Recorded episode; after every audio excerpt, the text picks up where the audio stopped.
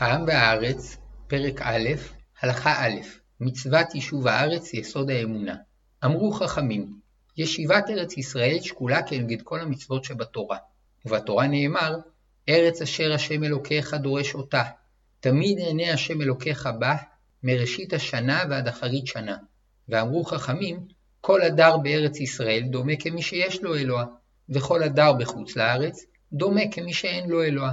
עוד אמרו שם, כל הדר בחוץ לארץ כאילו עובד עבודה זרה.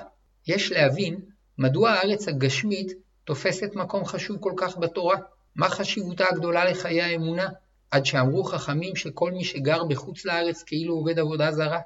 אלא שחטאה הבסיסי של עבודה זרה שהיא מחלקת ומפרידה את העולם לתחומים שונים. מתוך התבוננות בכוחות השונים שבעולם, הגיעו אנשים לתפיסה כי גם שורשי הכוחות הם נפרדים, ועל כן ישנם אלים שונים, וכל אחד מהם שולט בתחומו המיוחד. הפירוד הגדול ביותר שישנו בעולם, וממילא בתפיסת העבודה הזרה, הוא הפירוד שבין הרוחניות לחומריות, שלעיתים נחשב לפירוד בין הטוב והרע. וכך המציאות בחוץ לארץ, שהיהודי יכול לגלות שם את הקדושה רק ברוחניות, תוך ניכור מהטבע, כי כל מה שיוסיף בפיתוח המדע והכלכלה, עלול לסייע לממלכות ולממשלות להרשיע. כך יצא שהיהודים שסייעו לגרמניה בפיתוח הכלכלה, המדע, החברה, סלילת פסי הרכבת, סייעו להם ליזום את מלחמת העולם השנייה ולבצע את הרצח ההמוני הגדול ביותר, השואה. זו הדוגמה ההיסטורית החמורה ביותר. אולם במידה מסוימת כך היה בכל הגלויות. בכל אופן, ממצב זה נראה כאילו דבר השם יכול להתגלות בתחומי הרוח בלבד, ולא בתוך המציאות הארצית הממשית. ואין פגיעה עמוקה יותר באמונת ישראל, מאשר לומר שהוא יתברך יכול להתגלות בצדדים הרוחניים בלבד. כאילו כל התחום הגשמי מתקיים בלעדיו ואף בניגוד לו. ולכן, הדר בחוץ לארץ, במקום שהאמונה מתגלה בחיי הרוח בלבד, נחשב כמי שעובד עבודה זרה, ואין לו אלוה, כי השם אלוקינו הוא אחד, וזה שגר בחוץ לארץ אינו מתקשר עם השם אחד שמחיה את השמיים ואת הארץ. לעומת זאת, סגולתה של ארץ ישראל שהיא ארץ הקודש. אף על פי שהיא ארץ גשמית, היא קודש, וניתן לגלות גם בגשמיותה את דבר השם. לשם כך בראה הקדוש ברוך הוא. ולכן מצווה ליישב את הארץ, לבנות בבתים ולנטוע עצים, ולכן גם פירותיה קדושים.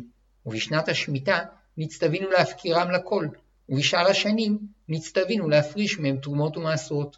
נמצא אם כן שבארץ ישראל מתגלה האמונה האחדותית, שהיא עיקר ויסוד אמונת ישראל. וכפי שאנו אומרים בכל יום שחרית וערבית, שמע ישראל השם אלוהינו השם אחד. הקדוש ברוך הוא ברא את כל העולם, את השמיים, את הארץ ואת כל אשר בם, את הרוחניות והגשמיות. ותפקידנו להיות דבקים בהשם בכל תחומי החיים. וכפי שאמרו חכמים, בכל דרכיך דאהו, זוהי פרשייה קטנה שכל גופי תורה תלויים בה. העם והארץ, א', הלכה ב', האמונה שמתגלה בטבע. בעלי האמונה המצומצמת, שיש צד אלילי מסוים בתפיסתם, סבורים שהאמונה נשענת על הניסים, וככל שיהיו יותר ניסים, כך האמונה תגדל, ולכן הטבע בעייתי עבורם, מפני שהוא מפריע לאמונתם. לכן הם משתדלים לתאר כל דבר בדרך נס. הם סבורים לפי קוצר דעתם שאלוקים מתגלה רק במה שמעבר לטבע, ולכן הם משתדלים לבטל את דרכי הטבע המציאותיים. אולם באמת יוצאת מדבריהם כפירה חמורה, לפיה הטבע עצמו מרוחק מאלוקים חס וחלילה. גם המדע הוא בעיה גדולה בעיניהם, שכן לדעתם הוא מבטא את גדולת החוכמה שבטבע על חשבון הנס. אולם האמונה השלמה היא לדעת שהשם ברא את השמיים ואת הארץ, והוא שנתן חוכמה לאדם לפתח את המדע. והרי זה בכלל המצווה, לעובדה ולשומרה, להוציא את הכוחות הגנוזים בטבע. אמנם כן, מפני שיש היגיון בטבע, יש אנשים שמסתפקים כיום בהסברים מוגבלים, בלא לחשוב על הבורא והאמונה. ולעומתם, יש אנשים שמשתדלים להדגיש את הנס. אבל האמונה השלמה רואה את הטבע כולו כבריאה אלוקית, ואינה מסתפקת בזה, אלא שואפת לגלות על ידי הדרכת התורה את הערך הקדוש שבכל דבר שנמצא בטבע. מכאן אפשר להבין את חשיבותה ומרכזיותה של מצוות יישוב הארץ, שכן מצווה זו מכריחה אותנו לגלות את כל הערכים שבתורה בתוך המציאות הארצית, עם כל השיקולים הארציים המציאותיים. לפי התפיסה המצומצמת, המצווה צריכה להתגלות בלי להתייחס לשום שיקול ריאלי, שכן אם נצטווינו לכבוש את הארץ, הרי שצריך לכובשה, בלא שום התחשבות ביכולתנו הצבאית ובכוחות שעומדים נגדנו. ומכיוון שתפיסה זו מנוגדת להיגיון ולא ניתן להגשימה, ממילא הדוגלים בה טוענים שמצוות יישוב הארץ תתקיים רק כאשר יבוא המשיח על ידי נס גלוי שמעבר לכל שיקול ריאלי. אולם התורה מלמדת אותנו שבארץ ישראל אין נזקקים לניסים, שכן הקדושה מתגלה בארץ. לעומת האותות והמופתים שהתגלו במצרים באדמת נחם, ולעומת הניסים שהתגלו אחר כך במדבר, עם הכניסה לארץ הניסים מתבטלים. השם כבר לא מספק בדרך ניסית מן וסלב. הנעליים והבגדים מתחילים להתבלות כדרך כל הארץ. עמוד האש והענן והבאר כבר אינם מלווים את מחנה ישראל. כי בארץ ישראל צריכים לגלות את הקדושה שמתגלה דרך הטבע, וכל הניסים שהתרחשו בארץ לא נועדו אלא להצביע על רעיונות מסוימים, אבל הם אינם כאלה שבלעדיהם לא ניתן להתקיים. וכן למדנו בחומש הפקודים, שהשם ציווה את ישראל להתכונן לכיבוש הארץ, ועל כן ציווה את משה לספור את כל יוצאי הצבא, הגברים מגיל 20 שנה ומעלה.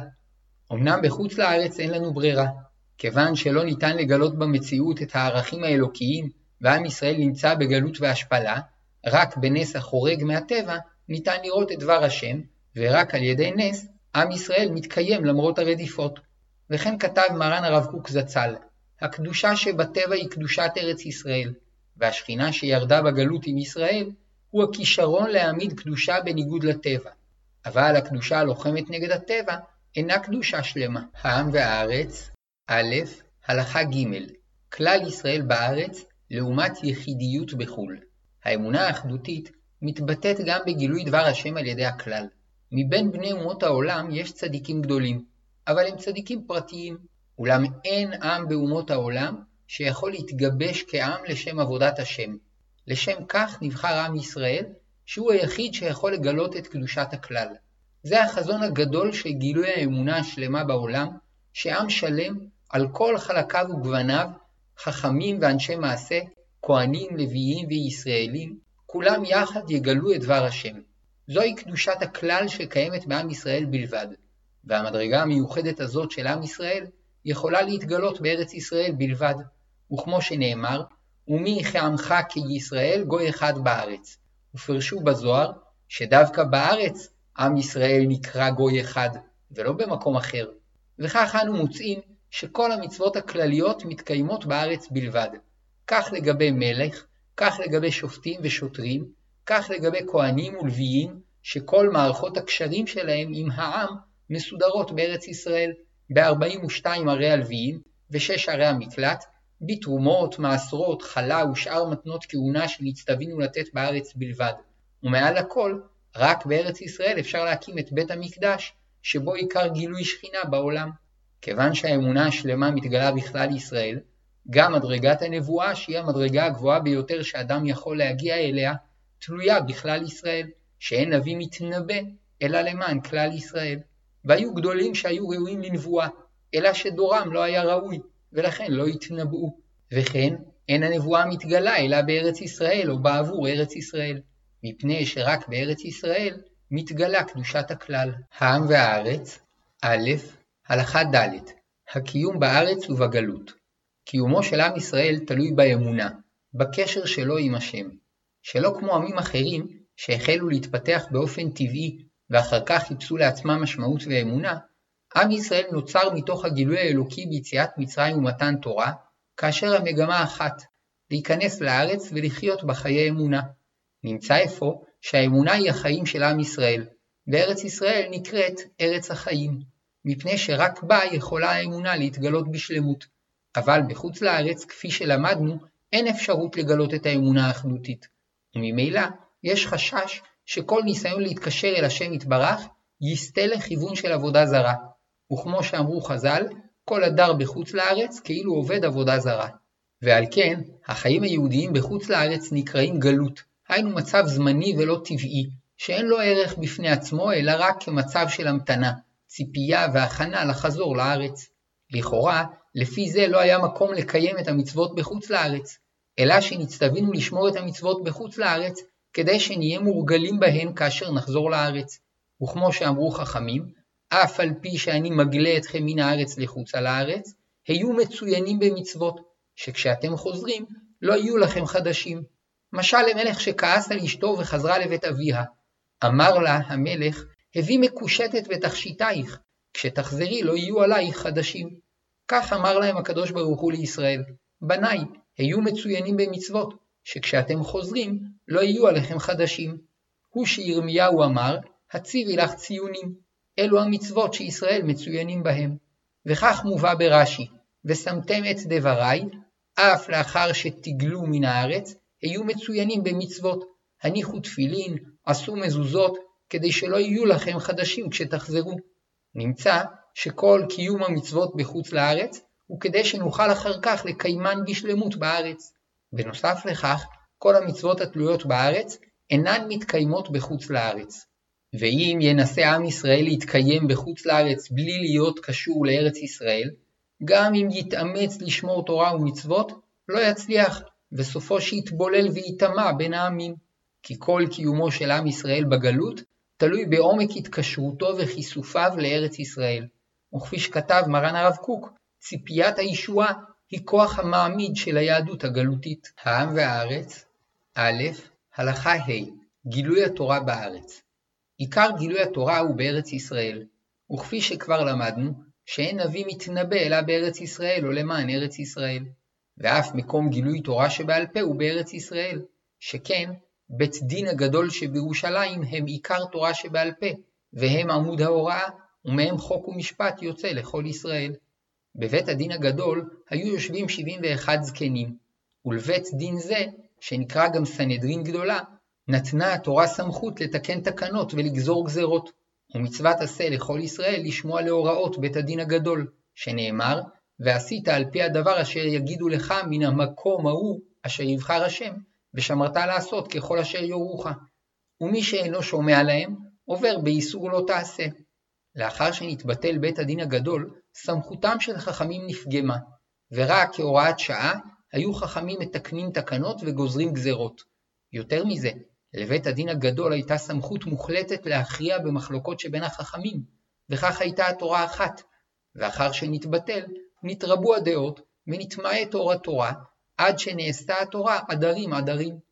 ולא רק שאלות הכלל שבהן עסק בית הדין הגדול קשורות לארץ ישראל, אלא אף דיני היחיד שבאים לפני בית הדין, כמו דיני מיתה, כנסות, מלכות ושאר הדינים, תלויים בארץ ישראל, שכן סמכותם של חכמי ישראל לדון בכל הדינים שבתורה, תלויה בסמיכת חכמים, היינו בסמיכה שסמך משה רבנו את תלמידיו לדון בדיני התורה, והם סמכו את תלמידיהם אחריהם, וכך עברה הסמיכה מדור לדור. ורק בארץ ישראל מותר לרב לסמוך את תלמידו, אבל בחוץ לארץ אין הרב רשאי לסמוך את תלמידו. כ-300 שנה אחר חורבן בית המקדש השני, כאשר הגזרות גברו והיישוב היהודי בארץ נדלדל מאוד, ובתי המדרש כמעט שנסגרו, פסקה הסמיכה מישראל. ואף שהיו אז בבבל תלמידי חכמים גדולים ובתי מדרש עצומים, לא ניתן היה להמשיך את הסמיכה כי הם היו בחוץ לארץ. ומאז אין לחכמים סמכות עצמית לדון בדיני תורה, אלא רק בדינים שהכרחי לדון בהם כדי לקיים את האומה, מותר לחכמים לדון בשליחותם של החכמים הסמוכים. הרי שקיומה של התורה תלוי בארץ ישראל. גם לאחר שנתבטלה הסמיכה, וכברן מקדשים את החודשים על ידי בית הדין, והחודשים מתקדשים על פי החשבון שקבעו חכמי ישראל, קיומו של החשבון תלוי ביהודים שנמצאים בארץ, שנאמר, כי מציון תצא תורה, ודבר השם ירושלים. ואם חס ושלום היה איזה זמן שלא היו מתגוררים יהודים בארץ, כל חשבון החודשים היה מתבטל, ובעקבותיו כל החגים. אבל הבטיח הקדוש ברוך הוא לישראל, שלא יחלה את האומה הישראלית ואת אותותיה, וכך תמיד היו יהודים בארץ ישראל, ובזכותם נמשכו החודשים והחגים בישראל. זהו שאמרו חכמים, כיוון שגלו ישראל ממקומן, אין לך ביטול תורה גדול מזה. וממילא מובן שכל הלומד תורה בארץ ישראל זוכה לברכה מיוחדת, וכמו שאמרו חכמים, אין תורה כתורת ארץ ישראל, אווירא דארץ ישראל מחכים, שבארץ ישראל מתגלה העומק הפנימי שבתורה, ולכן רוב הגילויים בסתרי תורה נתגלו בארץ. מתוך גילוי הפנימיות מתגלה האחדות שבתורה, ועל כן תלמידי חכמים שבארץ ישראל נוחים זה לזה בהלכה. העם והארץ, א', הלכה ו', מקומה של ארץ ישראל אצל האבות. אחרי שלמדנו על מעלתה של ארץ ישראל, מובן מדוע ההוראה האלוקית הראשונה ליהודי הראשון, אברהם אבינו, הייתה ללכת לארץ ישראל, שנאמר, ויאמר השם אל אברהם, לך לך מארצך וממולדתך ומבית אביך, אל הארץ אשר אראך. כי דווקא בארץ יוכל עם ישראל לגלות בשלמות את דבר השם לעולם, שנאמר, וארסך לגוי גדול, ואברכך, ואגדלה שמך, ואהיה ברכה, ואברך מברכך, ומקללך האור, ונברחו בך כל משפחות האדמה. ולכן הבטיח הקדוש ברוך הוא לאברהם אבינו, כי את כל הארץ אשר אתה רואה, לך אתנה לה ולזרעך עד עולם. קום יתהלך בארץ לאורכה ולרוחבה, כי לך אתננה. ליצחק אבינו הייתה מעלה מיוחדת. הוא אמנם לא זכה לעלות לארץ כאביו, אבל זכותו הגדולה שהוא נולד בארץ, והיה היהודי הראשון שנימול ביום השמיני, ועל כן כולו קודש. הדבר בא לידי ביטוי בכך שנעקד על גבי המזבח כעולה תמימה, ולכן ניתנה לו הוראה מיוחדת להישאר בארץ למרות קשיי הרעב, שנאמר, וירא אליו השם ויאמר, אל תרד מצרימה, שכון בארץ אשר אומר אליך, גור בארץ הזאת ואהיה עמך ואברכך, כי לך ולזרעך אתן את כל הארצות האל, והקימותי את השבועה אשר נשבעתי לאברהם אביך. חייו של יעקב אבינו היו מסובכים יותר. הוא התמודד עם אח רשע ונאלץ לברוח מהארץ. אולם דווקא מתוך הסיבוכים למדנו עד כמה הקשר של ישראל לארץ עמוק ונצחי. בשעה שברח מעשיו אחיו לאחר מראות הסולם, הגילוי האלוקי אליו היה על עניין ארץ ישראל, שנאמר, הארץ אשר אתה שוכב עליה לך אתננה ולזרעך, והיה זרעך כעפר הארץ, ופרצת ימה וקדמה וצפונה ונגבה, ונברחו בך כל משפחות האדמה ובזרעך. והנה אנוכי עמך, ושמרתיך בכל אשר תלך, והשיבותיך אל האדמה הזאת. בסוף ימיו נאלץ יעקב אבינו לרדת מצרימה, אל בנו יוסף, שנעשה שליט ומשנה למלך. כשהרגיש שימיו קרבים למות, קרא לבנו יוסף, וביקש ממנו שלא יקבור אותו במצרים. ואף שיוסף יכול היה לדאוג לו לקבורה מכובדת מאוד במצרים, ביקש יעקב שיחזירו לארץ לקברי אבותיו שבמערת המכפלה. וכל כך דאג על זה עד שדרש מיוסף להישבע לו על כך. ולא נחה דעתו עד שחזר ודיבר על כך בהרחבה עם כל בניו.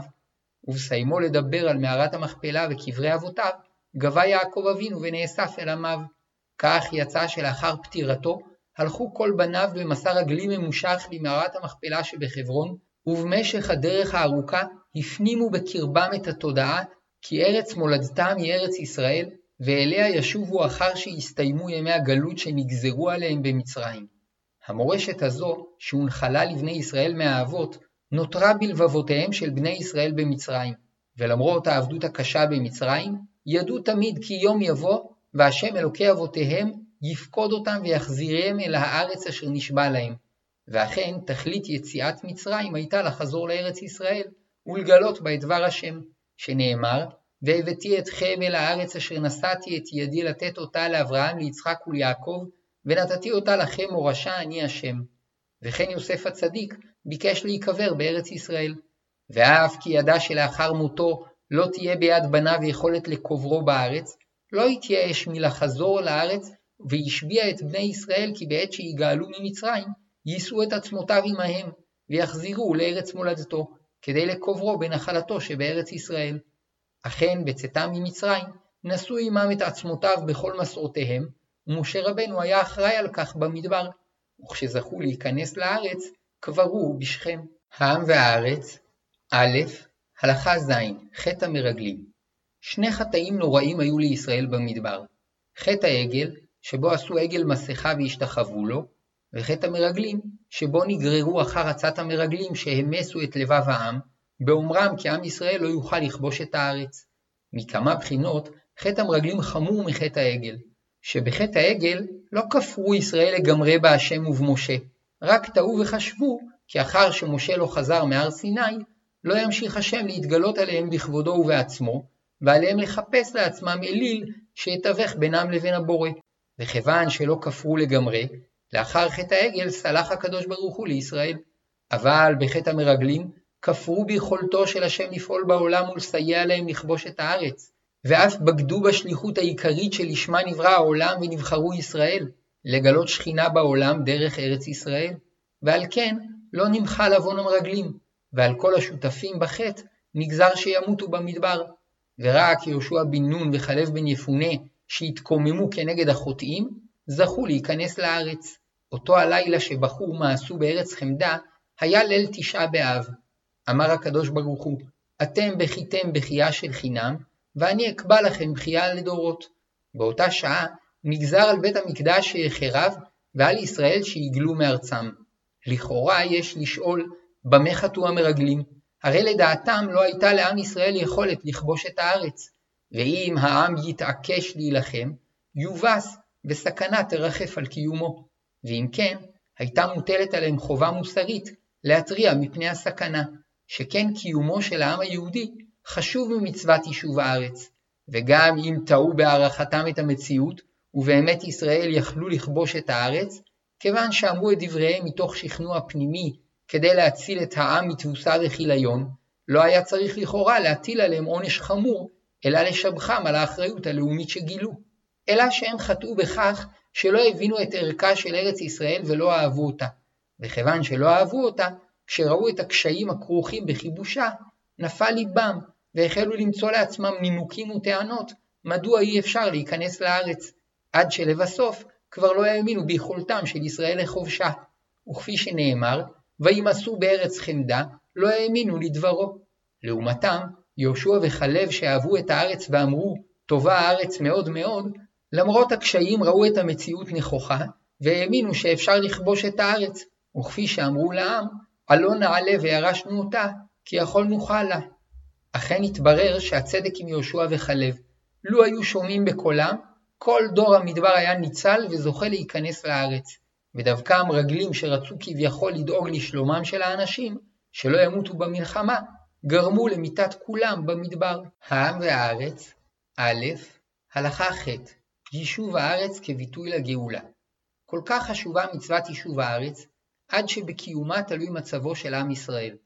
בחורבן הארץ נחרב העם, ובקיבוץ הגלויות ובניין הארץ נבנה העם, ומתוך כך דבר השם מתגלה בעולם. דברים אלו מפורשים בתורה ובנביאים, שחורבן הארץ וגלות ישראל הם הביטוי החריף ביותר לעונש האלוקי, כמו שאנו אומרים בכל יום בפרשת והיה עם שמוע, והיה עם שמוע תשמעו אל מצוותיי, ונתתים את ארצכם בעיתו, ישמרו לכם פנפתה לבבכם, וסרתם ועבדתם אלוהים אחרים, והשתחוויתם להם, וחרה אף השם בכם, ועצר את השמיים ולא יהיה מטר, והאדמה לא תיתן את יבולה, ועבדתם מהרה מעל הארץ הטובה אשר השם נותן לכם. וכן נאמר, וראו את מכות הארץ ההיא ואת החלויה אשר חילה השם בה, גופרית ומלח שרפה כל ארצה, לא תזרע ולא תצמיח ולא יעלה בה כל עשב, כמהפכת סדום ועמורה, אדמה וצבועים, אשר הפך השם באפו ובחמתו. ואמרו כל הגויים, על מה עשה השם ככה לארץ הזאת, מה חורי האף הגדול הזה?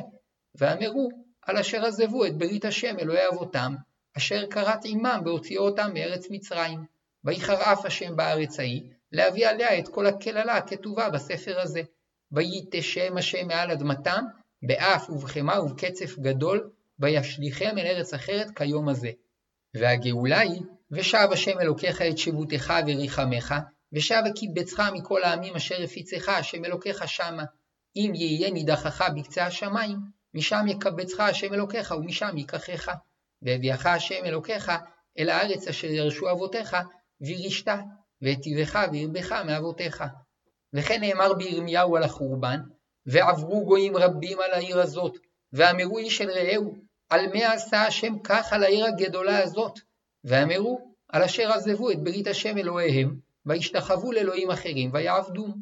וכן נאמר בנביאים על הגאולה, ולקחתי אתכם מן הגויים, וקיבצתי אתכם מכל הארצות, והבאתי אתכם אל אדמתכם, ובנו בתים, וישבו, ונטעו חרמים, ואכלו פריים, עוד תטעי חרמים בערי שומרון, נטעו נוטעים וחיללו, והארץ הנשמה תעבד, תחת אשר הייתה שממה לעיני כל עובר, ואמרו, הארץ על לזו הנשמה הייתה כגן העדן, והערים מחורבות, והנשמות, והנהרסות, בצורות ישבו, ושבתי את שבות עמי ישראל, ובנו ערים נשמות וישבו, ונטעו חרמים ושתו את ינם, ועשו גנות ואכילו את פריהם, ונטעתים על אדמתם, ולא ינטשו עוד מעל אדמתם אשר נתתי להם, אמר השם אלוקיך. אלו דוגמאות מעטות למקומה של הארץ בנביאים. וכן אמרו חכמים, גדול קיבוץ גלויות כיום שנבראו בו שמיים וארץ. וכן אמר רבי אבא, אין לך קץ מגולה מזה, שנאמר, ואתם הרי ישראל ענפיכם תיתנו ופריכם תישאו לעמי ישראל כי קרבו לבוא. ופרש רש"י, כשתיתן ארץ ישראל פריה בעין יפה, אז יקרב הקץ, ואין לך קץ מגולה יותר. העם והארץ, א', הלכה ט', ברית מילה וירושת הארץ. יש קשר מיוחד בין מצוות ברית מילה למצוות יישוב הארץ. שתיהן מבטאות את החזון המיוחד של עם ישראל, לגלות את הקדושה בתוך המציאות הארצית, הגשמית. עולם החומר מטבעו אטום לקליטת הרעיונות הרוחניים. וזה עניינה של ברית המילה, להסיר את העורלה שמבטאת את האטימות של החומריות, ולאפשר לחומר להיות שותף בגילוי הרעיונות הרוחניים. והמקום שבו ניתן לגלות את הקדושה בתוך החיים הממשיים, הוא ארץ ישראל. וכך מצינו שבשעה שהעלה הקדוש ברוך הוא את אברהם אבינו, ממדרגה של צדיק פרטי למדרגה של צדיק כללי, וחרת עמו ברית שלא רק הוא יהיה קשור להשם, אלא תצא ממנו אומה שלמה שתגלה את דבר השם לדורות עולם, הבטיח לו את הארץ וציווה אותו על ברית המילה, החתומה בבשרו ומקדשתו, שנאמר, והקימותי את בריתי ביני וביניך, ובין זרעך אחריך לדורותם לברית עולם, להיות לך לאלוהים ולזרעך אחריך. ונתתי לך ולזרעך אחריך את ארץ מגוריך, את כל ארץ כנען לאחוזת עולם, והייתי להם לאלוהים. ויאמר אלוהים אל אברהם, ואתה את בריתי תשמור, אתה וזרעך אחריך לדורותם. זאת בריתי אשר תשמרו ביני וביניכם, ובין זרעך אחריך, הימול לכם כל זכר. ונמלתם את בשר עורלתכם, והיה לאות ברית ביני וביניכם. זהו שאמרו חכמים, אם מקיימים בניך את המילה, הם נכנסים לארץ, ואם לאו, אין נכנסים לארץ. ולכן הצטווה יהושע למול את ישראל לפני תחילת כיבוש הארץ, שנאמר, בעת ההיא, אמר השם אל יהושע, עשה לך חרבות צורים, ושוב מול את בני ישראל שנית. כי באותם 40 שנה שהיו ישראל במדבר בעוון חטא המרגלים, לא מלו עצמם. אבל כשנכנסו לארץ, אמר להם יהושע, מה אתם סבורים שאתם נכנסים לארץ ערלים? כך אמר הקדוש ברוך הוא לאברהם אבינו, ונתתי לך ולזרעך אחריך את ארץ וגומר, על מנת ואתה את בריתי תשמור. עובדה היסטורית מעניינת היא, שהעם שבניו אינם ממולים, אינו מסוגל להשתקע בארץ ישראל. וכך אמרו חז"ל, כל מי שנימול יכול לנחול את הארץ. עוד אמרו, עתידים בני ישמעאל לשלוט על הארץ הקדושה זמן רב, בעת שתהיה ריקה ושוממה, וזאת מפני שישמעאל נימול, והם יעקבו את בני ישראל מלשוב למקומם. אבל מפני שהמילה שלהם ריקה בלי שלמות, הם אינם מלאים ביום השמיני וגם אינם פורעים את האור הדק, וכל המל ואינו פורע כאילו לא מל, לכן גם הארץ תהיה תחתיהם ריקה ושוממה, וסוף שיזכו בישראל שמילתם שלמה. העם והארץ, א', הלכה י', שבת והארץ. מצינו קשר מיוחד בין מצוות השבת וארץ ישראל. השבת היא הזמן המקודש, וארץ ישראל היא המקום המקודש, ועם ישראל הוא העם המקודש, ואין הקדושה הזו לעצמה, אלא מקדושת יום השבת נשפע שפע של ברכה לכל ימי השבוע, ומקדושת הארץ מתברך כל העולם, ומקדושת ישראל מתברכים כל הגויים, שנאמר, והתברכו וזרעך כל גויי הארץ. המספר 7 רומז לקדושה שקיימת בתוך הטבע, שכן ששת ימי השבוע רומזים לששת הצדדים שבכל דבר גשמי, 4 רוחות, מעלה ומטה, והשבת היא הפנימיות של ששת הצדדים, ולכן העולם נברא ב6 ימים, ובה השבת לתת את המשמעות הפנימית של העולם, וזה גם עניינה של ארץ ישראל, לגלות את הקדושה בתוך המציאות הגשמית. כדי לעמוד על קדושת הארץ צריכים לשמור את השבת, וכפי שאמרו חכמים, אם מקבלים בניך את השבת, הם נכנסים לארץ, ואם לאו, אינם נכנסים, כי בשבת כל יחיד ויחיד מישראל משתחרר משעבוד המלאכה, ומתקשר לזיכרון בריאת העולם ויציאת מצרים, ומתוך כך יכול להבין את ערכה של ארץ ישראל לגלות את דבר השם בעולם. לכן, אפילו בניית המקום המקודש ביותר, בית המקדש, אינה דוחה שבת. למדו זאת חכמים מהפסוק, את שבתותיי תשמורו ומקדשי תיראו, אני השם. מתוך קדושת השבת, אנו מגיעים להבנת ערך המקדש, ולכן אין בניית המקדש דוחה שבת. נמצא שבזכות שמירת השבת, אנו יכולים לעמוד על קדושת המקום, ועל ידי כך הארץ תתקיים בידינו. העם והארץ, א', הלכה י"א, קדושת הארץ ושנת השמיטה. מצוות השמיטה והיובל מבטאות את קדושתה של ארץ ישראל.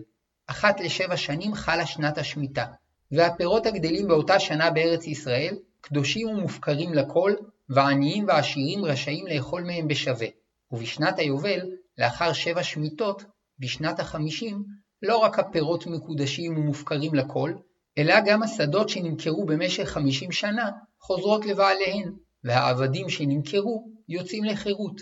כמו ששבת מגלה את הקדושה של כל השבוע בחיי היחיד, כך השמיטה והיובל מגלים את הקדושה בחיי הכלל. על ידי השמיטה והיובל, אנו נזכרים שכל הארץ היא של השם, וכל בני ישראל הם בניו, ועל כן ראוי להם שיהיו בני חורין. אבל כשישראל אינם שומרים שמיטה ויובל, הם מטמאים את הארץ, בכך שהם מנצלים את אדמתה לצורך ממונם, בלי לזכור את יהודה, והארץ מקיאה אותם מעליה. וכפי שאמרו חכמים, אמר הקדוש ברוך הוא, זירעו 6 והשמיטו 7, כדי שתדעו שהארץ שלי, ואני נתתי עליכם מורשה, שנאמר, כי תבואו אל הארץ אשר אני נותן לכם, לא בחרבך ולא בקשתך, אלא אני נותן אותה לכם. והם לא עשו כן, אלא חטאו ולא שבתו שמיטות ויובלות, וגרמו להם גלות, שנאמר, כל ימי הושמה תשבות. וכן אמרו חכמים, שבעוון שמיטה ויובל, באה גלות לעולם. וכיוון שלא שמרו ישראל 70 שנה של שמיטה ויובל, גלו 70 שנה לבבל. וביותנו בגלות, בעל כורחנו לא נוכל לעבוד באדמת הקודש, וממילא לא נשתמש בה יותר כארץ חול, אז תלך הארץ ותתהר, ובתוך כך הזיכרונות המקודשים יחזרו להציף את לבבות ישראל, ושוב יהיה היחס אליה כאל מקום מקודש, ובזכות זה נחזור לארץ. וכמו שנאמר, אז תרצה הארץ את שבתותיה כל ימי הושמה ואתם בארץ אויביכם, אז תשבת הארץ וירצת את שבתותיה. כל ימי הושמה תשבות את אשר לא שבתה בשבתותיכם בשבתכם עליה, והארץ תעזב מהם ותרץ את שבתותיה בו שמע מהם, והם ירצו את עוונם. וזכרתי להם ברית ראשונים אשר הוצאתי אותם מארץ מצרים לעיני הגויים להיות להם לאלוהים אני השם. נבואה זו אכן התקיימה, כאשר לאחר 70 שנות גלות בבל, החלו ישראל לשוב לארץ, למלות דבר השם בפי ירמיהו, עד רצתה הארץ את שבתותיה, כל ימי הושמה שבתה למלות 70 שנה. העם והארץ, א', הלכה י"ב, חירות בארץ, תפילין ושחרור עבדים. כשעם ישראל נמצא בארצו, יכולה הנשמה להתגלות, כי הצד הארצי והחומרי של ארץ ישראל אינו חוסם את הנשמה מלהתגלות, ועל ידי גילוי הנשמה נעשים כל בני ישראל בני חורין, שכל זמן שהחומרנות עיקר, העניים משועבדים לעשירים והחלשים לחזקים, והעשירים והחזקים משועבדים לתועבותיהם.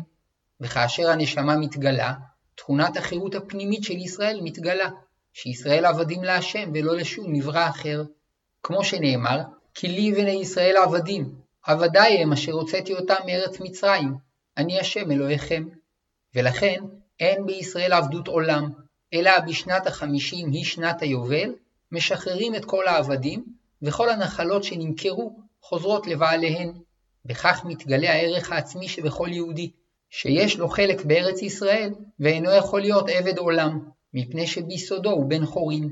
על כן מצוות שחרור עבדים גורלית לקיומנו בארץ ישראל. עבד רגיל משתחרר לאחר 6 שנים, ועבד נרצע ביובל. וזה היה אחד העוונות שבעתיים בא מלך בבל על ירושלים, לצור עליה ולהחריבה.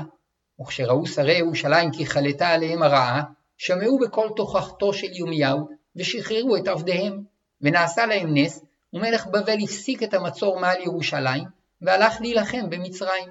אולם הם שבו לרשעותם, וחזרו לשעבד את עבדיהם, וחזר מלך בבל לצור על ירושלים, והחריבה. זה גם יסוד הקשר של מצוות תפילין לנפילת הארץ.